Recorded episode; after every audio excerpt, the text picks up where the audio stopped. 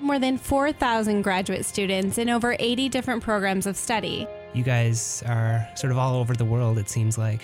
It's kind of mind blowing when you think about it. Here on Inspiration Dissemination.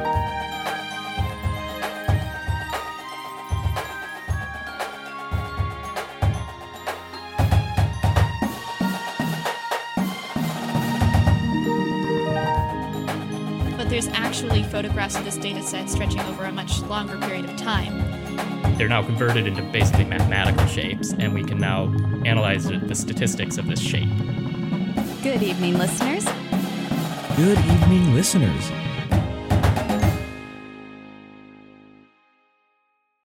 Good evening, listeners. It's June 2nd, 2019, and you're tuned in to 88.7 KBVR Corvallis.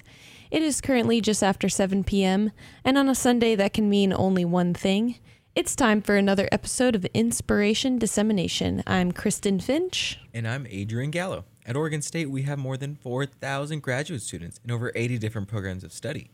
And here on Inspiration Dissemination, we feature the research and personal stories of one of these students each week.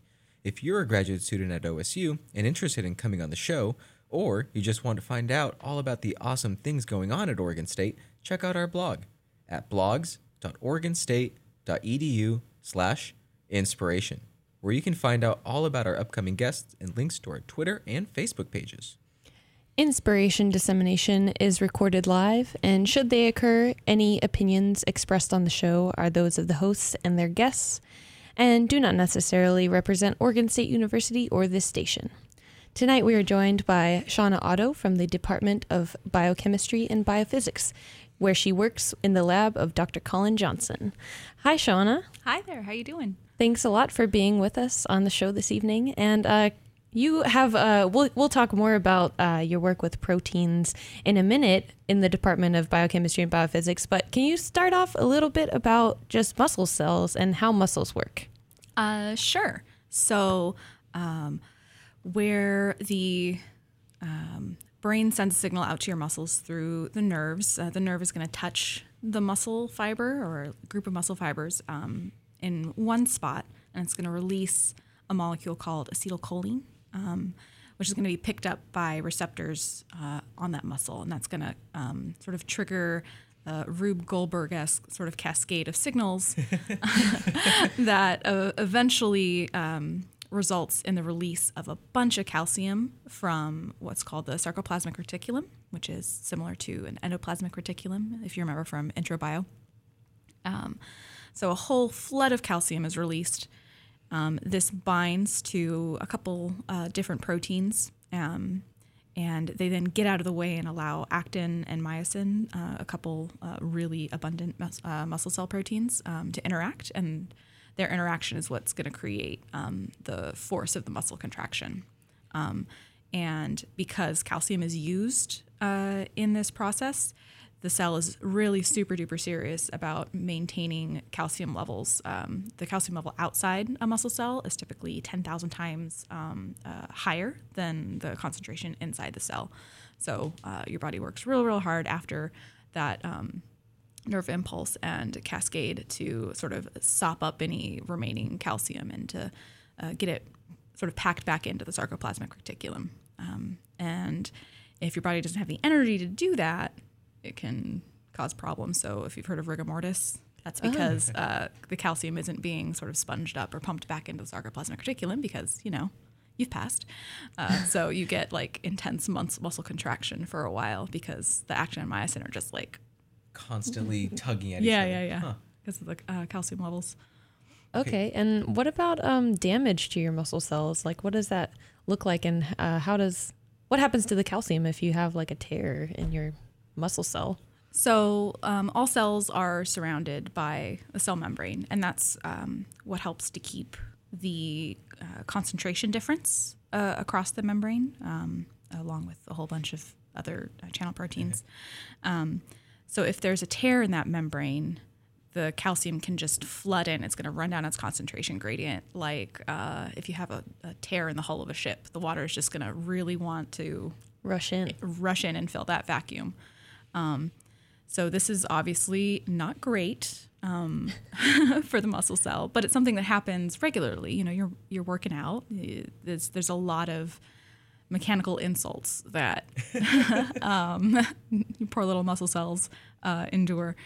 Um, so the body has uh, ways of patching those up as quickly as possible um, in a calcium dependent manner because it's it's really trying to stop that flood of calcium coming into the cell. Right.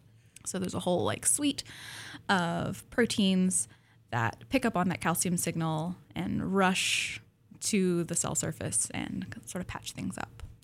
So calcium and especially the concentration gradient acts like uh, like kinetic energy. As long as you mm-hmm. have this, you know, strong difference in calcium concentration, then proteins are doing a, or they're doing a lot of the work, mm-hmm. right? The calcium's kind of like that that indicator flag that's like, all right, everybody go. Yeah, yeah. So there's proteins doing the contraction. There's mm-hmm. proteins doing all of the repair, and it's all driven by calcium as well. So how how do these proteins work that they kind of flip a switch depending on how much calcium is there? Well, that's uh, sort of where my graduate work uh, ties in. That's Thank where for your that lead in. distinction is. Yeah, we're here. So I'm working with a protein called dysferlin, which is involved in the uh, membrane repair pathway. So sensing that calcium increase, recruiting a bunch of other proteins, um, grabbing up bits of cell membrane uh, from little vesicles, patching them together, and um, taking it towards um, the, the surface of the plasma membrane. Um, and so uh, the protein I work with is pretty huge um, 250 or, uh, plus or minus kilodaltons. Mm, just know that that's really large. It's a it- that's huge. It's a honking Big protein. protein. um, uh, but I'm zoomed in on just one single piece of it, uh, one domain out towards the tip, and it's, uh, it's 15 kilodaltons or so. So it's like a, a very tiny piece of it. Um, so I'm looking to see how that particular domain responds to calcium. So what sort of conformational changes is it is it uh, going through upon calcium binding? Um, so how uh, that can the calcium binding can cause it to change conformations, maybe have new functions, new um, uh, new interactions um, with lipids and other proteins and such. So before we get deeper into the dysferlin world, Mm-hmm. let's talk a little bit about ferlins in general. It's a family of proteins, and there's kind of a bunch of different functions that they have in the body. And Mm-hmm. if the protein doesn't work well, mm, things don't go as planned. Yeah. So, in general, ferlins are membrane trafficking proteins.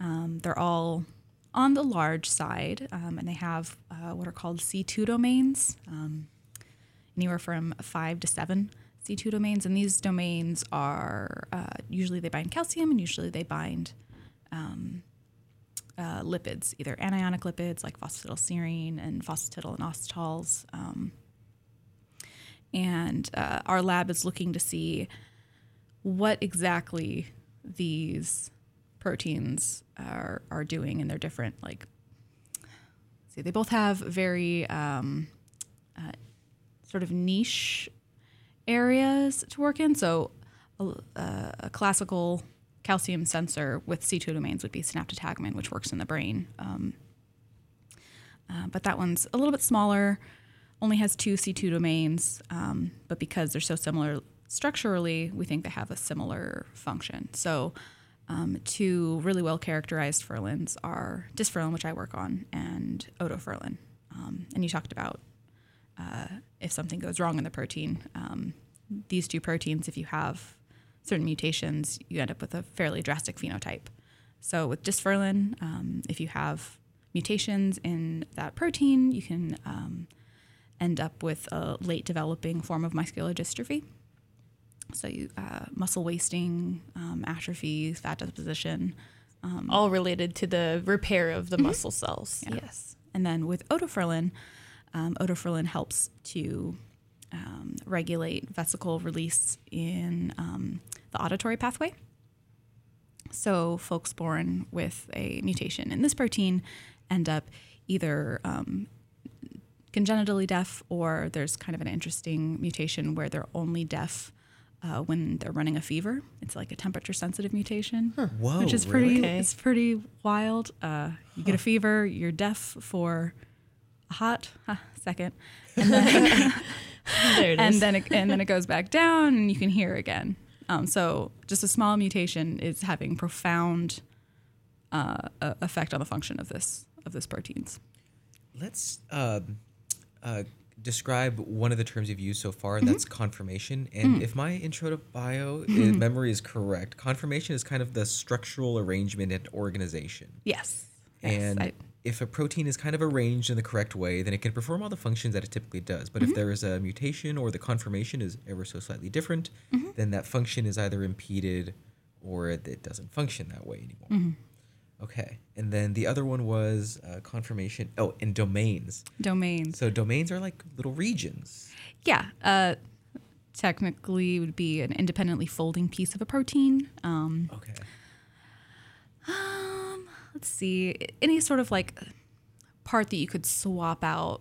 They're sort of modular. So if I wanted to build a protein that could add a phosphate to something and also uh, goes to the plasma membrane in a calcium dependent manner to do one of those functions, uh, go to the membrane in a calcium dependent manner, I'd slap a C2 domain on there. And for phosphorylation, I would slap a kinase domain on there. And then with their powers combined, they can you know, do the function. So kind of Um, like Transformers. I guess Transformers have to be well. I know some Transformers like their arm like, can come off and do something cool. More like uh where they all combine, like Voltron, sort of. Oh, yeah, yeah. yeah, where they all come Modular. together. Yeah. yeah. And then together they're like, More powerful. Than yes. okay. they could be on their own. A C2 domain on its own might be a little boring, but pair it with six others, and oh boy, Now we have a big protein. yeah. All right. I want to talk a little bit more about um, dysferlin if you're ready to go there, Adrian. Yes. All right. So dysferlin is the protein that you study, like you said, and you study just a small domain of this. And this is the one where mutations cause muscular dystrophy, the late onset form. And uh, so, how does one study a protein domain? And you're particularly interested in calcium. So, how, how do you do that?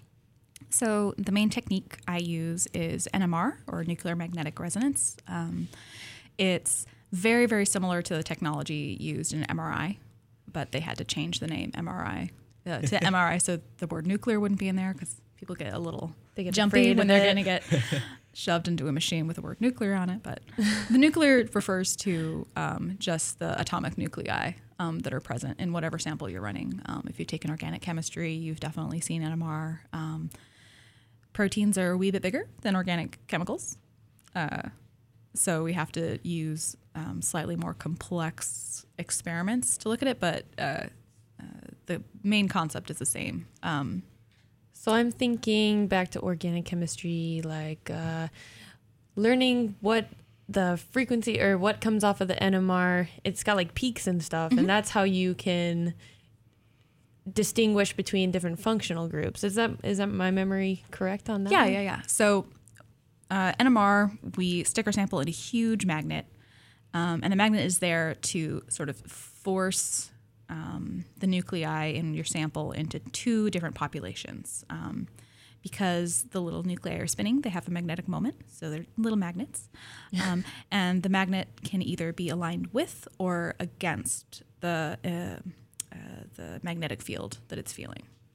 So they can be up or down. Um, and then uh, there's a certain energy associated with the transition between up and down, if you want to call it that.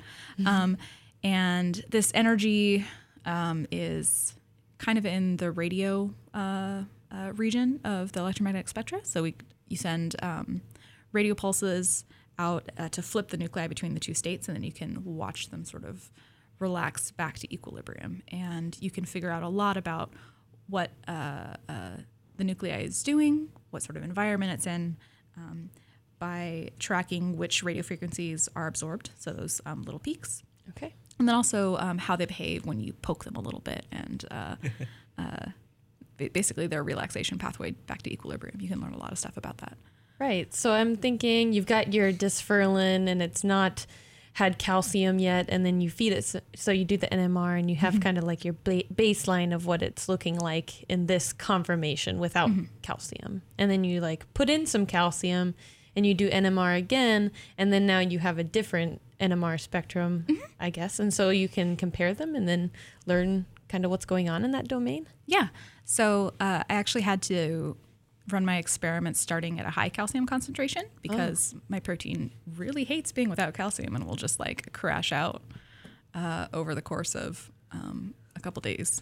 And uh, NMR experiments, especially for structure, take A long time. a really long time. Uh, Just to get a sense, how long do you have to run individual samples in in your NMR tube? um, it depends on the experiment. If I'm just doing a two dimensional experiment, it takes about half an hour. That's pretty fast. But for So uh, the 2D experiments, um, you take a one-dimensional NMR spectra like you would see in um, organic chemistry, and you just take a whole bunch of them and line them up, and then you flip it, and it sort of forms a topographical map with uh, peaks on Ooh. it. So yeah, it's it just looks like a bunch of bullseyes, uh, and that's um, the HSQC um, is sort of like the fingerprint of the uh, the protein. So each little dot or each little peak that appears on the screen corresponds to a single um, NH pair um, on the backbone, or there's some amino acids with extras. But uh, so once I figure out which amino acid belongs to which spot, I can then say take away calcium, and then I can uh, see a bunch of spots disappear because they're getting more flexible.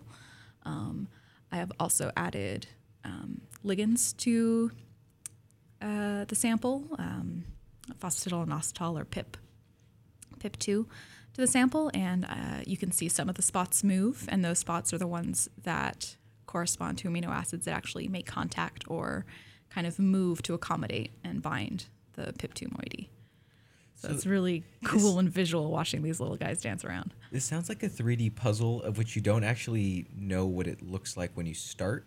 Yeah, especially doing uh, assignments, figuring out what goes along with what. You do a whole bunch of experiments. The three dimensional ones take days to do, and a whole, the whole suite probably take like two weeks from start to finish. You can do it. It's a lot of uh, just stick it in the machine and wait. So not a lot of not a lot of on time for me, but uh, once I get the data back, it's it's. Uh, I think I likened it to a like three dimensional Sudoku puzzle This but it's is a lot of fun. It's a lot there. of fun. yeah, like oh, this kind of looks the same. It was it was a lot of fun putting together. Frustrating, but um, yeah, I'm I'm really enjoying the technique. So, what have you learned about dis- dysferlin through this process? So I was able to map the binding site for the PIP2. Um, I'm in the process of using a couple other techniques to validate that and uh, figure out what individual amino acids are doing. Um, I'm also in the process of solving the bound uh, structure. There's already um, a crystal structure out of the domain, but not in complex with um, this ligand that I'm interested in. Um, I've found out which parts of the domain um, become more flexible and to what extent in the absence and the presence of calcium. Um, let's see.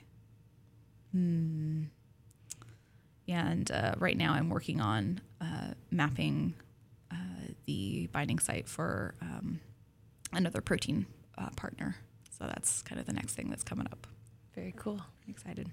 So I just kind of I'm, I'm thinking about this again, and I have to re-remind myself that s in in proteins, structure equals function. Oh, for sure. So uh, this three-dimensional Sudoku crazy map that you're doing, you're trying to figure out where all these pieces fit together and how they change and why, because again, the structure of it equates to some level of functionality that we can better understand and maybe in some ways in the future predict or manipulate so that it can function better. Yeah. Um, we have to figure out how the protein works before we can uh, figure out how to fix it.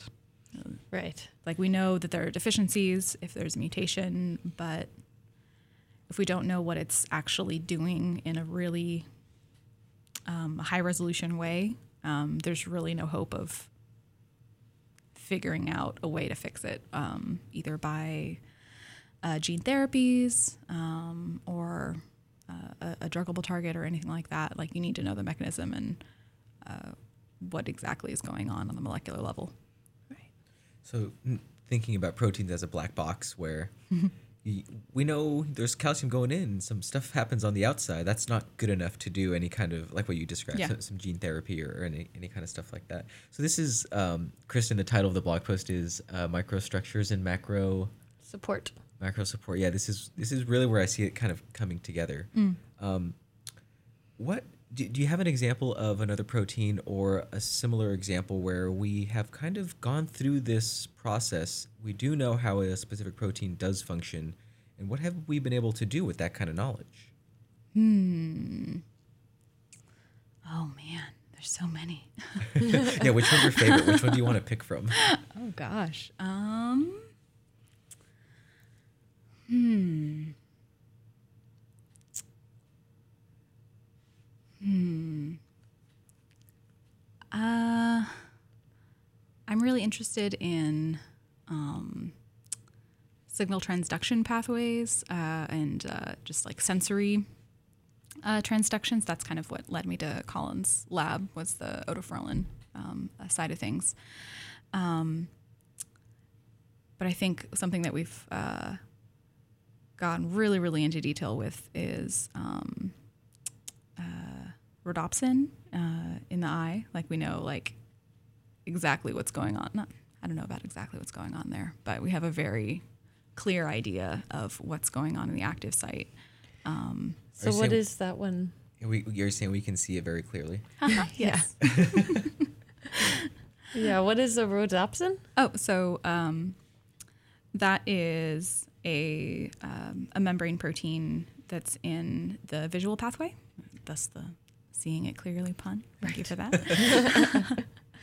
um, and it has a um, a ligand that uh, isomerizes um, uh, when it comes into contact with light. So it's that isomerization of the ligand that translates into a conformational change, which again starts this Rube Goldberg pathway. So instead of being calcium sensitive, it's photosensitive. Yeah, yeah, yeah. Oh, wicked. Yeah, and like taste receptors, same thing.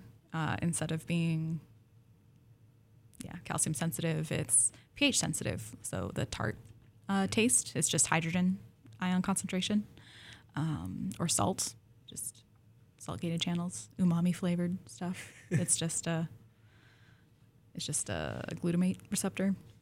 It's all yeah. And so that cool. triggers. So you're so uh, the example then is uh, proteins that we know a lot more about, and so we know that more about their structure, thus more mm-hmm. about their function and how what turns them on and excites mm-hmm. them, and leads to your sen- the sensory perception that you're describing. Mm-hmm. Um, so I'm just wondering, like ballpark, like dysferlin. How far away are we from mm. maybe Oh. knowing more about or knowing everything or It's as a- much as we know about rhodopsin? Oh god, it's a giant protein. yeah. So Haven't even talked about the fur domains. oh, like a hundred years. oh gosh.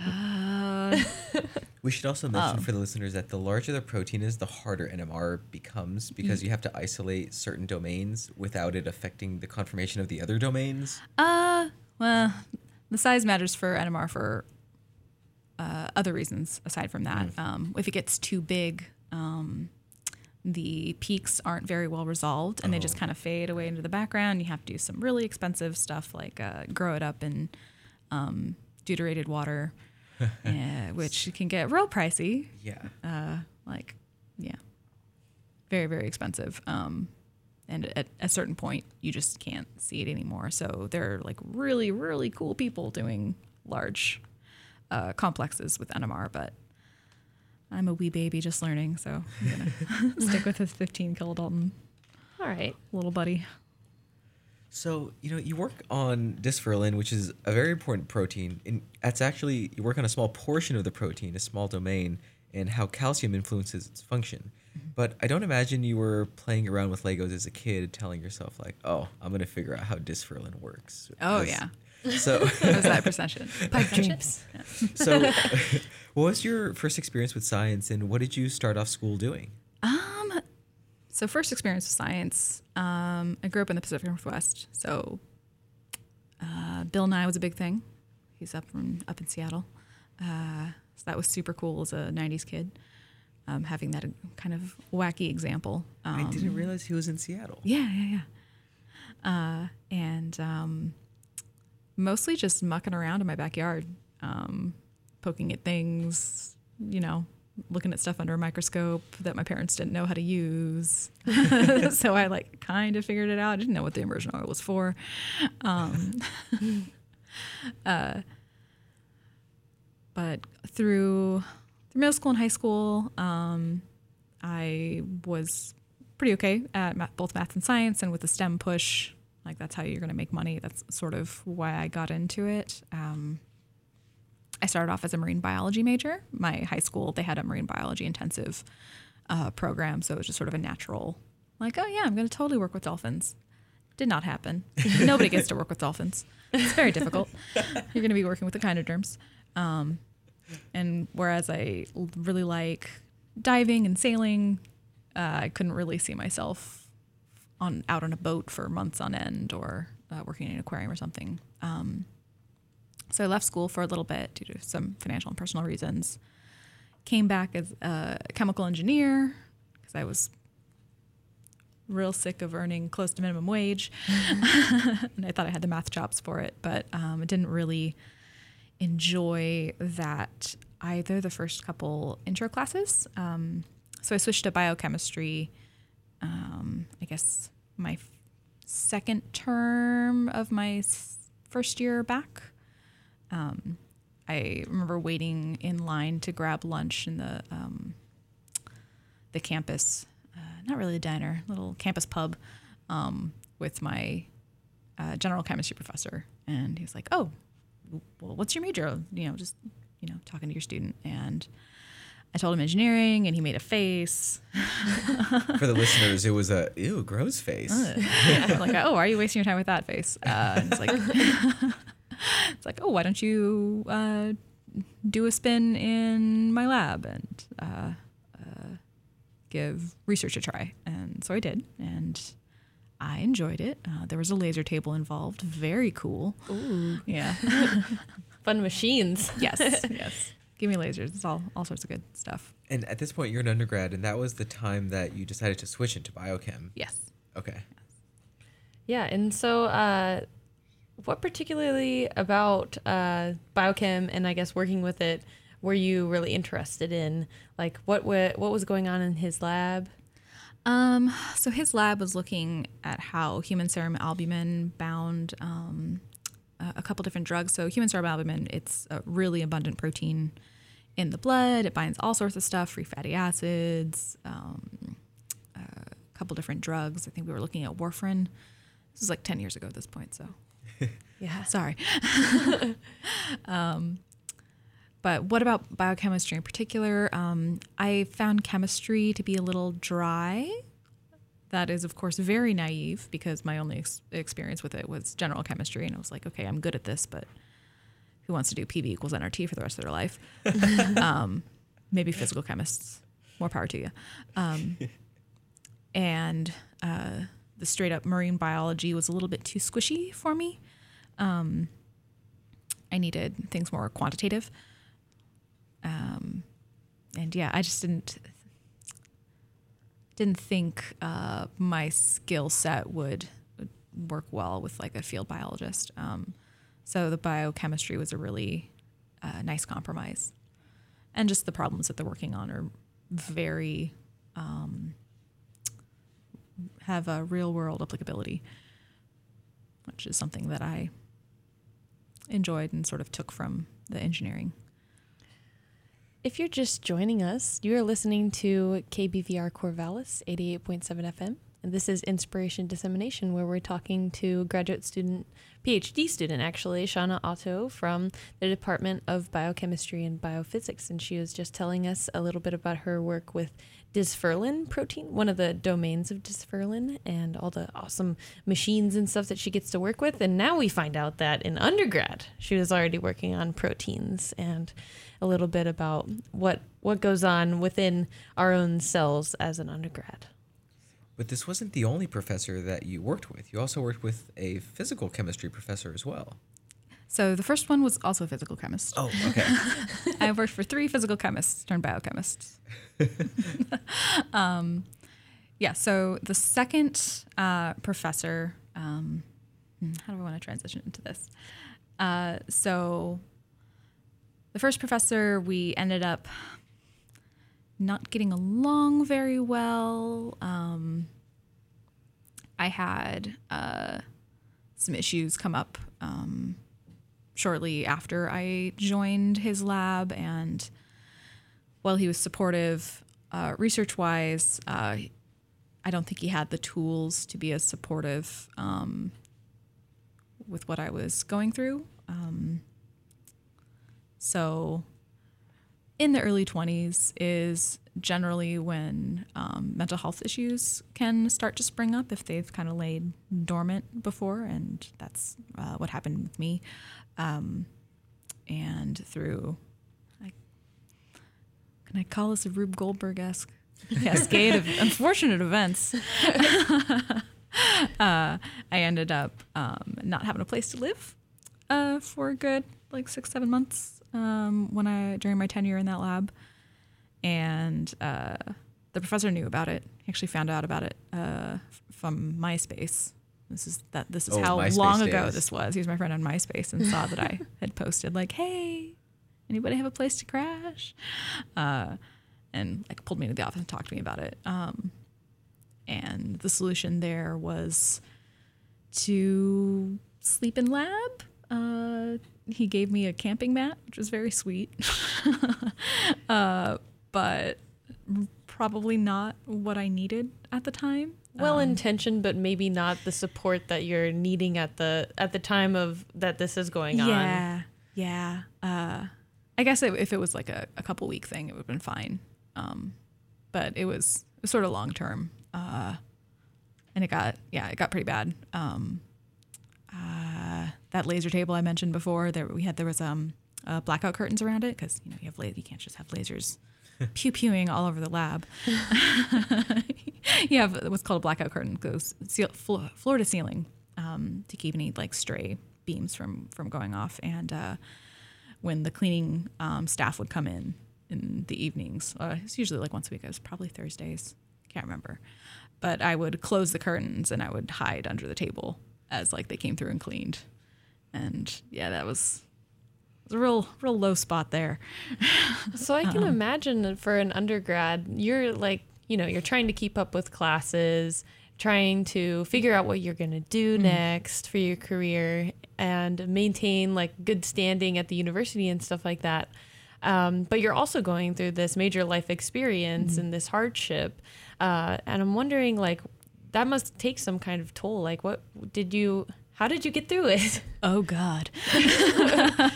well, if you look at my transcripts, uh, I didn't really. Uh, yeah, it was a really, really rough time GPA wise. Um, it was really hard to study when you're really hungry, uh, or you don't really have a spot to sit down, like with your books. Um, yeah, Can't really you- there's no relax you- there's no place well. like to feel safe Yeah. sort of. Um, yeah. So uh, GPA took a toll. Uh, credit ratings took a toll. Uh, How long would you say that that went on? um, the first time was it was definitely over uh, a summer and into the next uh, school year for a bit. Um, I ended up getting a job doing supplemental instruction uh, the next year, which is I don't know if they have it here, but it's um, student led um, courses to sort of help with traditionally difficult um, uh, undergrad classes. Um, so I was doing um, supplemental instruction for um, general chemistry. Um, Right, yep. And so I was able to get employment there, which was really great. Um, and that continued throughout my tenure at, at Long Beach. Um, uh, so that kind of helped me dig myself out of it that time. So I'd say maybe six months or so. Okay. And so you were able to find this like extra employment that kind of helped with that and not necessarily through like um, university resources or like necessarily through the help of, of your mentor at the time. Yeah. Um, but uh, so then like mo- transitioning into the next part, like like what happens after that for you? Um, so like I said, there was some friction between us. Um, I didn't really like where the research was going. Um, and he would make jokes like, "Oh, you're all going to be a lab anyways, so why don't you go ahead and do this for me?" And I just, uh, this just really didn't feel great. Um, and while I really enjoyed undergraduate research, like I couldn't still stay in that situation. Um, and because I had had a place to live now, didn't, didn't need the lab to sleep in, um, uh, I went ahead and left. Um, and so the student job wasn't really enough to cover all my expenses because it was only 20 hours a week at uh, whatever slightly above minimum wage was then. Um, so while it helped, it couldn't really make en- uh, uh, all my ends meet. Um, so I took up a couple other random side jobs. I was a florist for a while. That was kind of fun. I worked for yeah, two different floral folks. One was just like a cute little stand on the side, and the other one was like a wedding florist, and that was ooh, a whole nother world.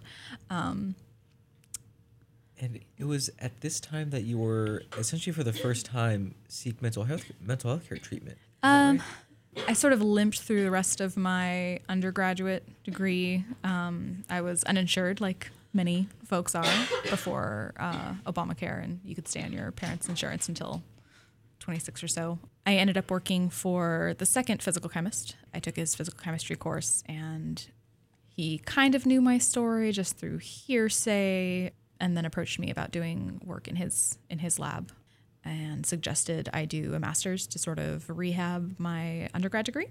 And with the master's came a TA ship, and with the TA ship came insurance. So I was Okay. finally able to, And that was the first time that you had had insurance in forever, basically. yep, since I was like 19. yeah, so there was mm, maybe, yeah, a good like five, six year gap where I didn't have any have any insurance. So I'm I'm gonna play uh, in an ignorant PI, and okay, Mm-hmm. now that you have health care, now you can you know get your get your yearly physical and you get an eye exam. You know, uh, n- now you're totally good, right? uh, so with uh, with mental health, a lot of times it's a large, pro- uh, long process to figure out what exactly is going on. In part because we don't know a lot about the molecular mechanisms of Oh, well, we're, we're turning all of that idea. works. yeah. So how you'll respond to certain treatments is really, really individualized, and they don't have a good way of knowing. Ah, we just need to put you on this drug, and you'll be fine. Um, so it's definitely a process, and like I, I still um, am seeing somebody regularly to make sure that nothing pops up again. But it was it was pretty bumpy uh, during my master's, and I didn't actually finish that. I ended up matriculating here to um, Oregon State uh, for the PhD program before I finished, and took a downturn, and yeah, wasn't able to to wrap up the thesis, unfortunately. But yeah, there wasn't a lot of there wasn't a lot of understanding about the process of seeking help um, at my old apartment. Just yeah, not a lot of not a lot of knowledge there with uh, the ins and outs of it. Yeah, maybe not a lot of uh, communication about it already, and then not training for for folks of how to how to kind of bridge that gap. Yeah. Well, definitely that, right? Because uh, you know you described two unique circumstances of two PIs, but it's not an isolated. Those are the only people that don't know how to be in a leadership role as a, as a PI, and also know what help to offer. And knowing that a camping mat probably isn't sufficient Yeah. to offer your undergrad. but that's kind of a problem that plagues a lot of PIs that they don't have any formal training generally for how to run a lab and how to make sure your graduate students are okay. Like that's Yeah. Me, maybe a couple years from now, after, say, a postdoc, will be qualified to be a PI.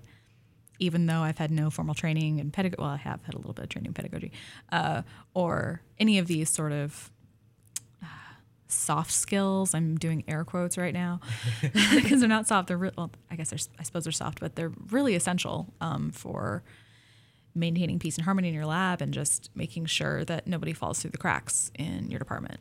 Um, so I'm I'm pretty passionate about bringing up these issues um, with people in my department um, uh, and just trying to make the whole process a little more just.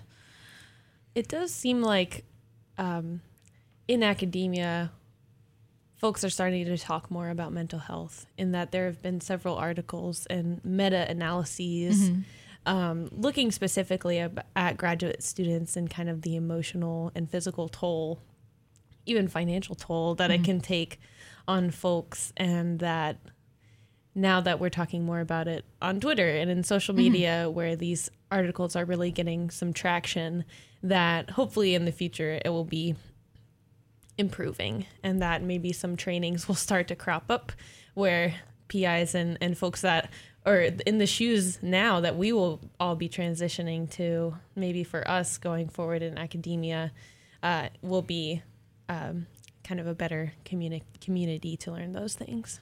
Yeah, no, there's been a definite shift in the conversation um, that I've seen over the past 10 years or so. Um, I think I was looking at somebody's syllabus and they had a basic needs statement at the end saying, like, oh, if, if you need help with finding food or shelter or anything, like, you can come and talk to me about it and I will direct you to resources. It's in the syllabus. Like, that was completely unheard of Right. um, back when I was having issues.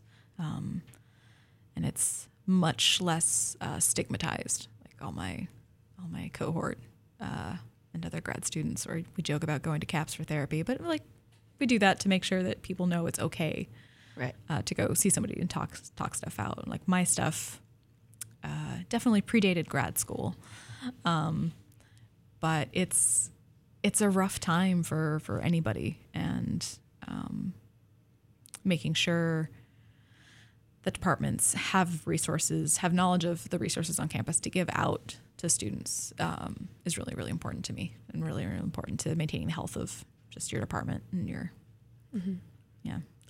So something that you said during our, our previous conversation was that during your master's you took this class on I think membrane transport or membrane trafficking, uh, membrane biochemistry. membrane biochemistry, and that that really got you interested in in kind of what you're doing now, which like we said at the beginning is looking at this protein that um, patches up holes or like has some role in that hand wavy. Not sure yet because Shauna is figuring it out as we speak.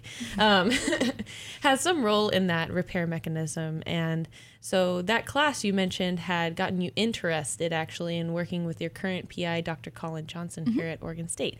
And um, and so that's like what brought you here. Um, and so how has it been um, better i guess at oregon state or or have has it been different or has your life experience previously did it kind of like facilitate in like this is something that i need this is a conversation i need to have and make sure that this is going to work for me to continue and start this new phd here Um, uh, coming to Oregon State was definitely helpful um, just in starting a new sort of page, starting, you know, uh, tabula rasa.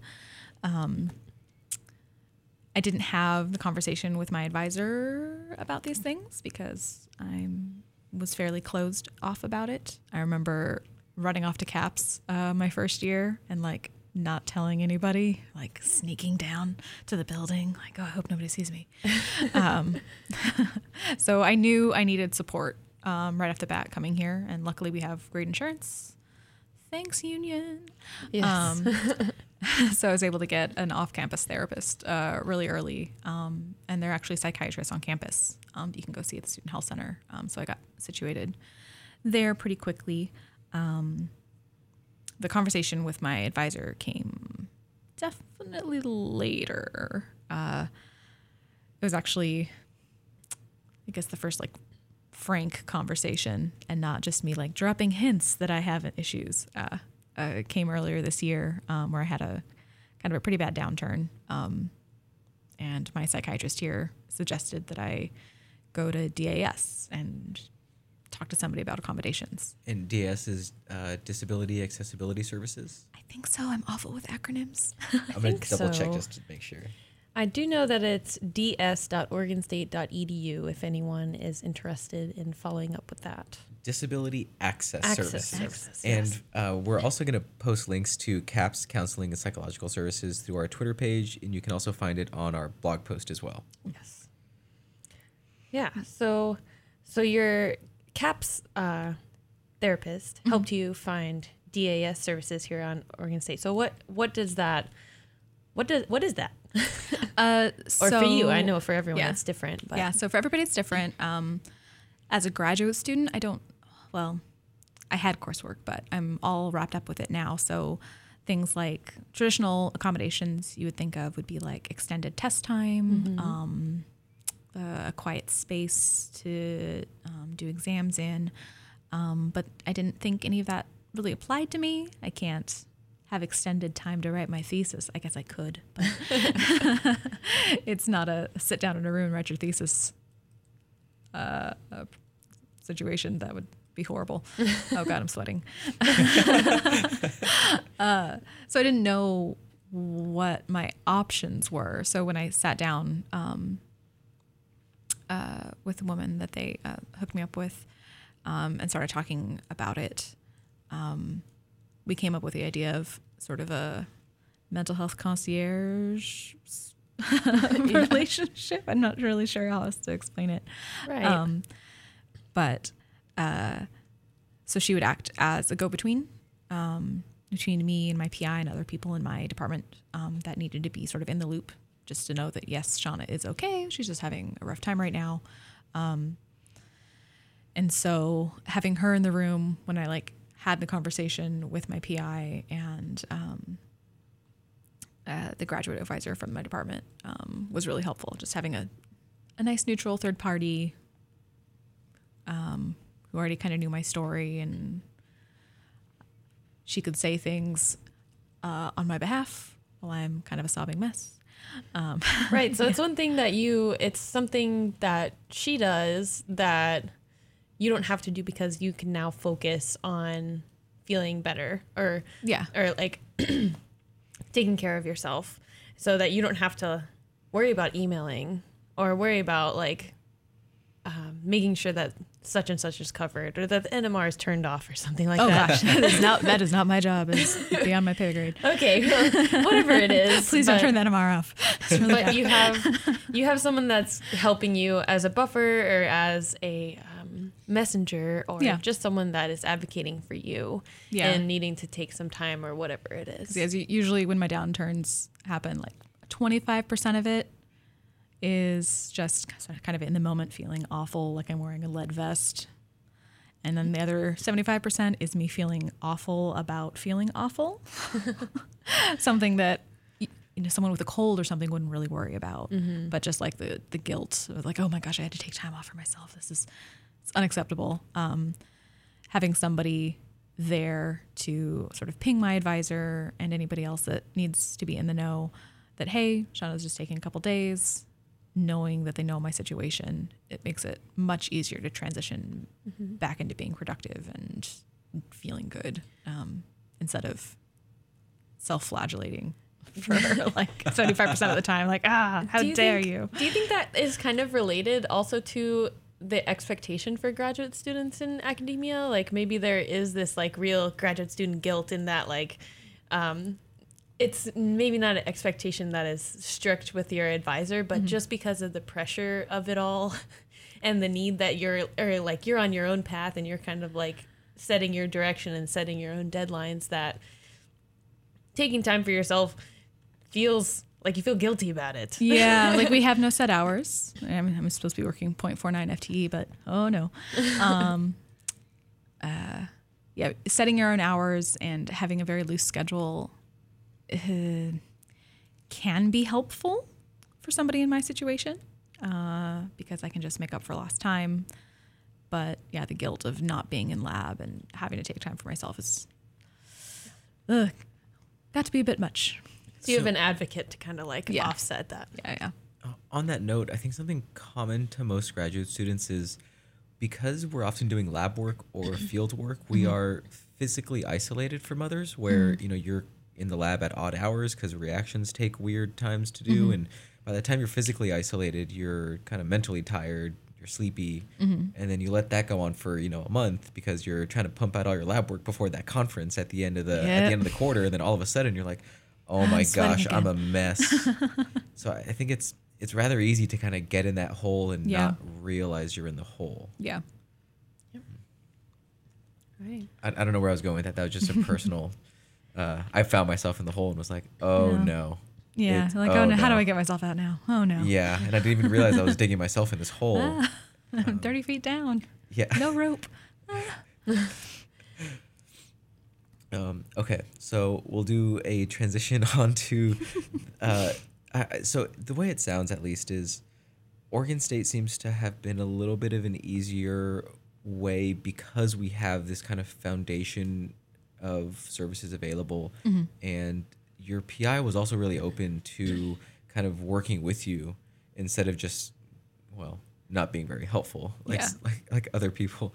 Um, so I, I I wonder if you can kind of look back and think how Oregon State has been impactful in, in your success as a researcher. Uh, yeah, just giving me enough as a graduate student uh, in terms of pay.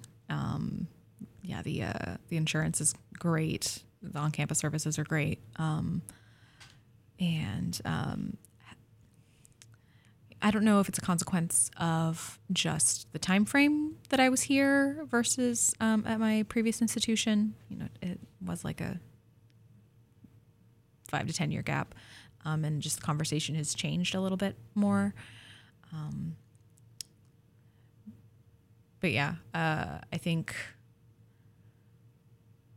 hmm, if I had continued at my previous institution, well, I didn't finish my master's.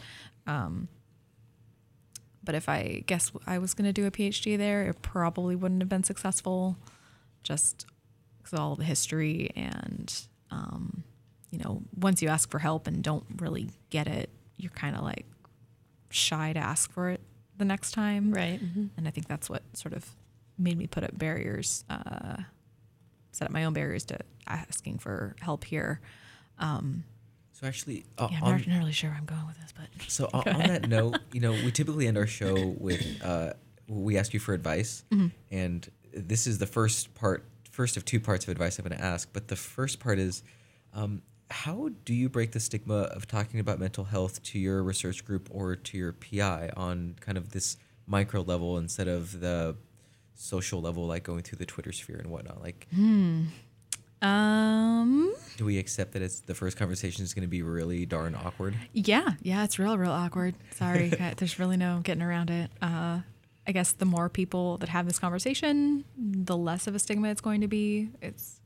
I don't know. It's like any sort of chronic medical issue, um, uh, or it should, or at least should be, um, about as stigmatized as you know Flu. rheumatoid arthritis or the flu or some or you know, recurrent flu or something. Recurrent Because it's definitely cyclic.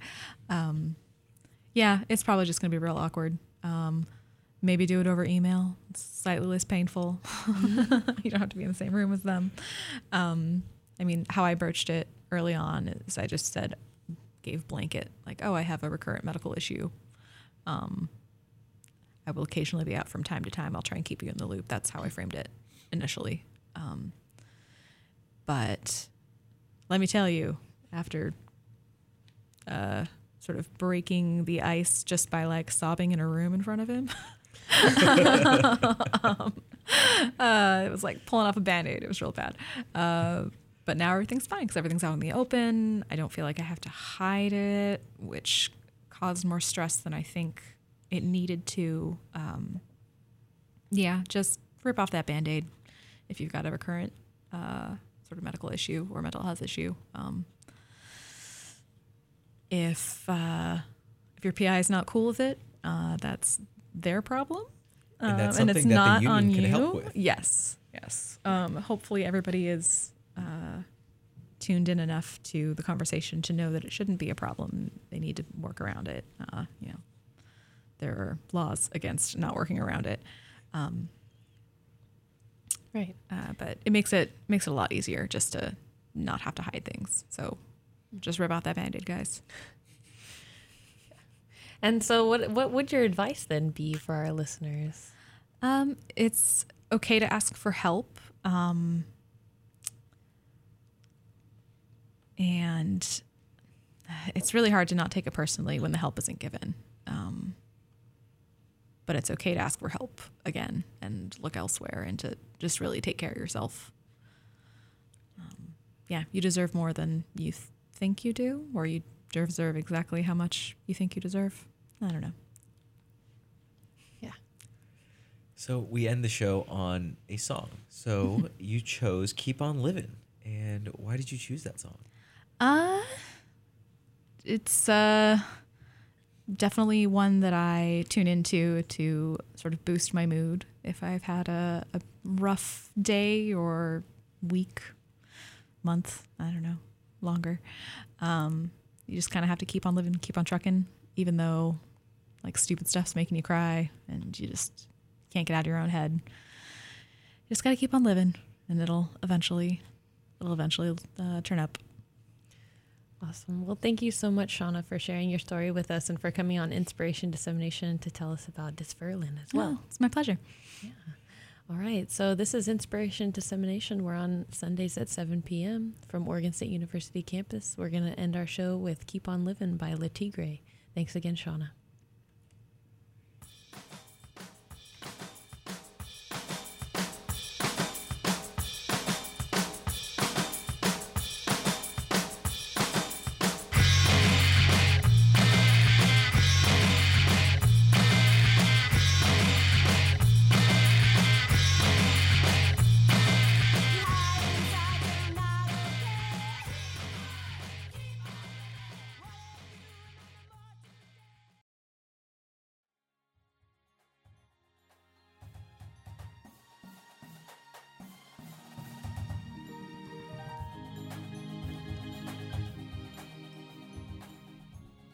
Thank you for listening. If you want to support the show, please tell your friends about it and give a five star review on Apple Podcasts so other podcast peeps can find our show.